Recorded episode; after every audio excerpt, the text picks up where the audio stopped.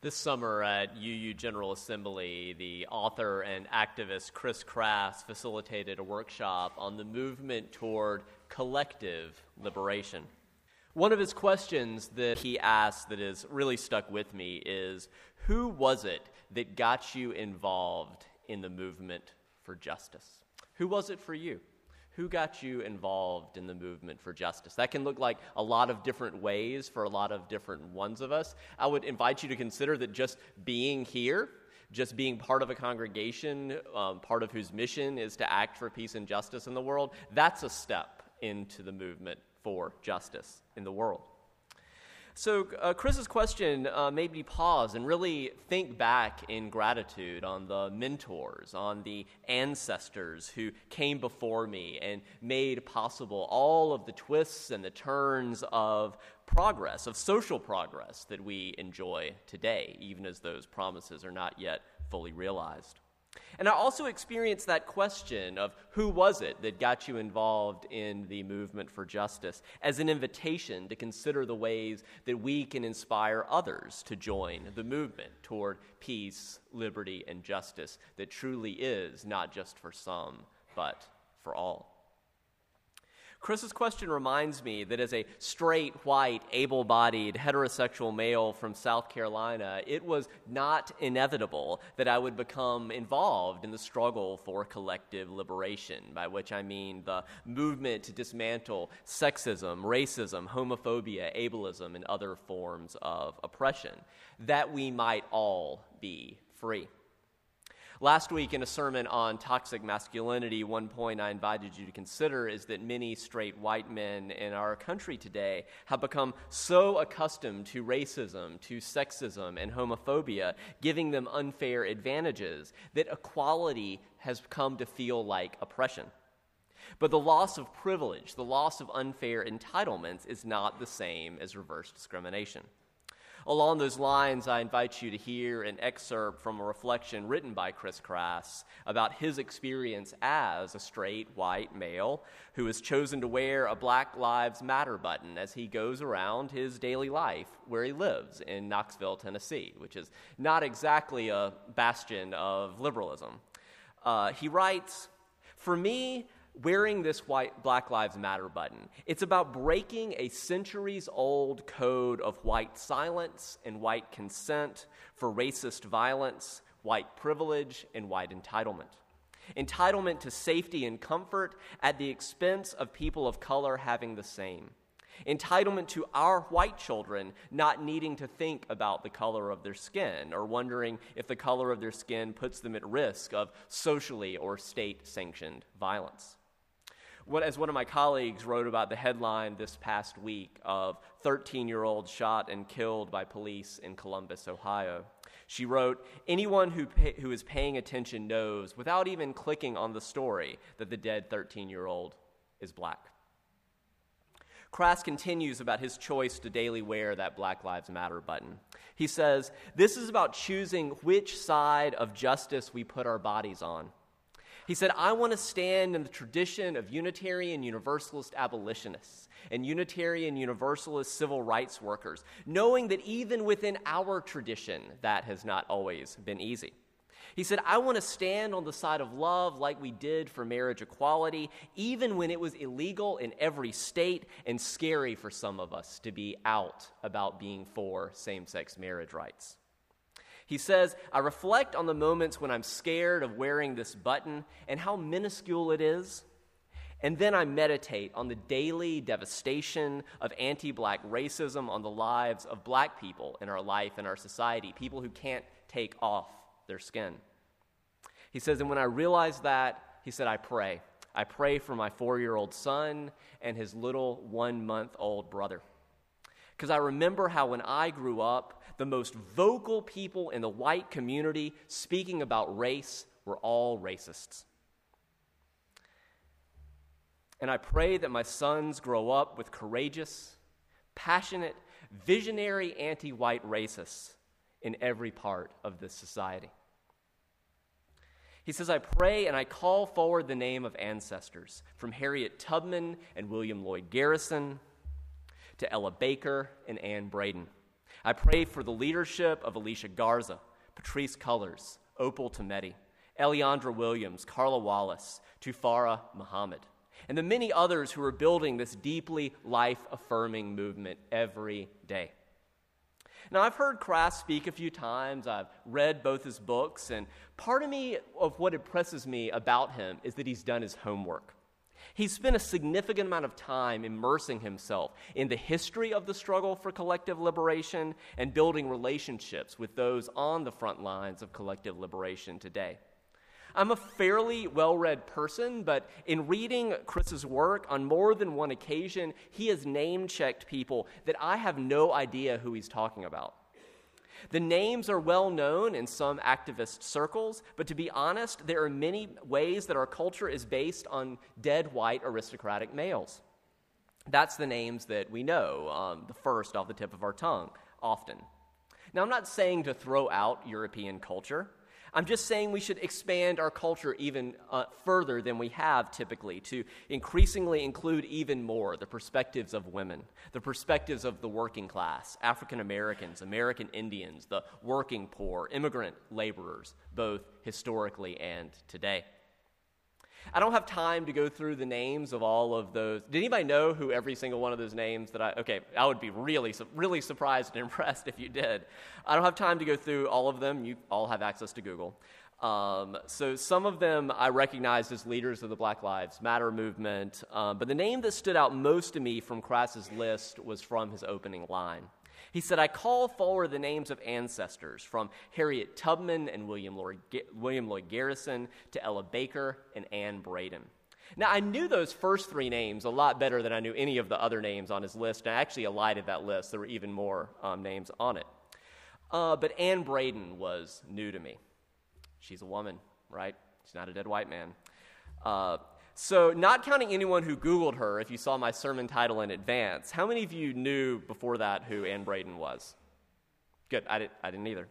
Uh, Chris mentioned her in um, mis- mentioning her in passing inspired me to learn more. I'm like, if she's on the level of Ella Baker and William Lloyd Garrison, and like, it's like, who is this Anne Braden? To give you just a brief overview of her fascinating life, Anne Braden was born in 1924 in Louisville, Kentucky to a family with deep roots in that state. Anne's great, great, great, great, great, that's five greats, grandmother, also named Anne, was one of the first few dozen pioneers to settle Kentucky with Daniel Boone in 1775. Braden had what could be called a fairly privileged white Southern childhood. She was groomed to be a debutante and was in a sorority. Anybody, did y'all get this handout as you came in? So if you take choir, I'll give this to you um, before the next service. Uh, so if you look on this side, you can see that's Anne Braden. She, you know, in her as a debutante, you can see her married with children. Um, we'll flip it over in a second, and you'll see that it uh, gets a little different. She graduated from college in 1945, which meant that Anne Braden came of age at the end of World War II. She was part of that last generation of Southern whites to grow up under Jim Crow's segregation so blatant and static that it took a huge internal shift to throw off the lessons of her childhood. The turning point for her was becoming a journalist, meeting colleagues. That, that question from Chris Crass, you know, who was it that got you involved in the movement for justice? For her, it was meeting a journalist and colleagues, including her future husband, who were activists already in, for racial and economic justice. She started reading the books they were reading, talking to them about the causes they were interested in. Now, looking back on 1948, she was just a few years out of college. She was in the early stages of her professional career, and that was that turning point. About that year, Braden wrote, I had grown up in a totally restricted world. She had never eaten with a, a person of color until into, into college. She said, I grew up in a world that was passe, and she said, I've come to see that I grew up in a world that was morally wrong.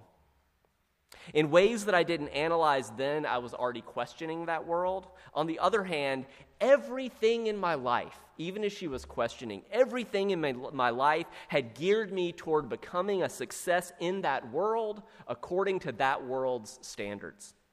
In that year, I think I changed sides in the class struggle. Essentially, I came to identify with the oppressed instead of the oppressor, and that changed my whole worldview. When I realized that I had grown up part of a privileged class that only enjoyed its place in society because not only black people, but also because most of the rest of the population was subjugated. I just had to turn the world as I saw it and the world within myself inside out. Anne got married in that same paradigm shifting year, and although she was not a church attender, when she said, Where can I get married? Where did she go? The Unitarian Church. Part of what most impressed, um, uh, what, part of what most impresses me about Anne Braden is her steadfast commitment to social justice for almost six decades, starting from that pivotal year of 1948 and going through the end of her life at age 81. She and several peers, such as Ella Baker and Fannie Lou Hamer, were among the few adult women that young student activists could look to in the early 1960s for elders who possessed the capacity that they could admire rather than reject as either too conservative or too subservient to men. To give just one example of how her decades long commitment to activism continued late into her life, if you'll flip the page to look at the other side, you'll see that at age 72, she was arrested with nine others demonstrating to protest the lack of minority hiring for Professional Golfers Association tournaments in Louisville. They were successful because when the PGA returned to Louisville in 2000, one third of the vending contractors went to minority firms. Also impressive is that the early years of her activism for social and economic justice, those were in the late 1940s and the early 1950s, before the civil rights movement. Indeed, a week before the Supreme Court decision in 1954 of Brown versus the Board of Education that school segregation was unconstitutional, Anne Braden and her husband served as a front to help a young black family, the Wades, buy their dream home. You can see a picture of the Wades on your handout. It looks like a lovely family. Um, Andrew Wade was a World War II veteran and an electrical contractor. But there was not a single ready built stone type house for sale to blacks in the entire Louisville metropolitan area. When the Wades had been told no by all of the white families that they knew, they asked the Bradens because the Bradens had a reputation as white allies for black freedom. As I've heard many people say, if you really want to become a more multicultural person or group, become known as an ally in the struggle for racial justice. Just show up in the struggle for racial justice, and you will find yourself increasingly in relationship with a wide diversity of people. There were, of course, consequences for their courage, including death threats. You can see the window broken in the, um, in the Wade's house. It was also, uh, a wall was bombed in their house. But uh, with all the anti communist um, hysteria of the McCarthy period, the most impactful consequence for the Bradens was that Anne's husband served two prison sentences, both many months long, on trumped up charges of sedition that were really about silencing dissent against the racist status quo. But because the Bradens had long proven themselves as allies in the struggle for social justice, you know, for decades up until that point, in 1961, when they were seeking clemency for Anne's husband, the Reverend Dr. Martin Luther King Jr. bravely signed the petition, which was a real risk for King as well, who himself faced unfair and exaggerated um, charges of being a communist sympathizer. Indeed, I was stunned to learn that Chris Crass was actually not the first time I had heard Anne Braden name checked. Consider this paragraph from Dr. King's famous 1963 letter from a Birmingham jail. He writes Oppressed people cannot remain oppressed forever. I had hoped that the white moderate would see this need. Perhaps I was too optimistic. Perhaps I expected too much. I suppose I should have realized that few members of the oppressor race can understand the deep groans and the passionate yearnings of the oppressed race. And still fewer have the vision to see that injustice must be rooted out by strong, persistent, and determined action.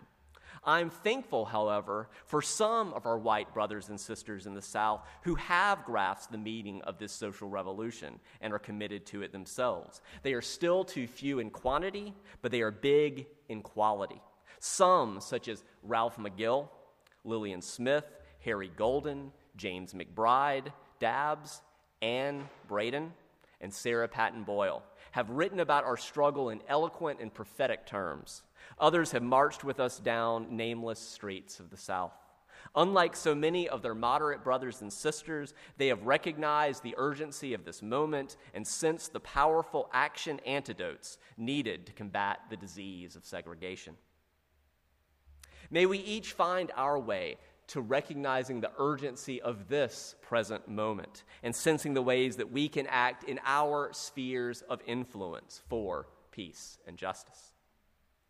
Specifically regarding the Black Lives Matter movement, if you look back at what Braden said uh, regarding the Black Power movement in her own day, I think it's safe to say that if she were alive, she would be wearing a Black Lives Matter button. In Braden's words, our society has lived by white power Unless black people create their own power, there can never be an authentic meeting ground. That being said, I will certainly grant that the struggle for collective liberation, of moving toward a future in which all are free, it is a complex and messy struggle. Starting this Thursday at 7 p.m., I'll be leading a six session uh, class here at UUCF called What's Fair and Who Decides? Navigating the Ethics of Privilege in which we'll reflect on this struggle for collective liberation from many different angles. You're welcome to join us for many or a few of that sessions, however many you are able to attend. More information is available at frederickuu.org slash privilege. Our second UU source is the words and deeds of prophetic men and women that challenge us to confront powers and structures of evil with justice, compassion, and the transforming power of love. Anne Braden was one of those modern day social prophets. In 2002, looking back on her life from the perspective of her late 70s, Anne said, You know, often people nowadays say, You gave up so much, going from that first side of your hand out to the other. Referring to the life, she said that I left a life of privilege and became an outcast until like the 90s, which is when she started constantly getting like alumni awards and all this kind of stuff, which was really bewildering for her. Um, uh, she said, I've actually come to think of myself as lucky because I was able to escape from the prisons that I had grown up in, and I was able to join the human race. What more can you ask of life than that? In the coming days, I invite you to reflect on who are those people who have come before you in life and inspired you. Jungians call that, we talk a lot about in Jungian psychology about your shadow, these shadows that we have that repress and come out in these ugly ways. But Jungian psychology also talks about a golden shadow. Your golden shadow is when someone's life story really resonates with you, that Jung, Jungians would say that's calling that untapped potential within you out, it's calling it to emerge. And I look forward to exploring with you in the future figures such as Audre Lorde. Gloria Anzaldúa, Suzanne, Suzanne Pharr, Angela Davis, Barbara Smith, Elizabeth Betita Martinez, Ida B. Wells, Abby Kelley, Septima Clark, Ai-jen Poo. For each of us to whom those are not household names, may they become so, including for myself. May we inscribe them increasingly onto our family tree. We've got some homework to do, but it's good homework. It's good work if you can get it.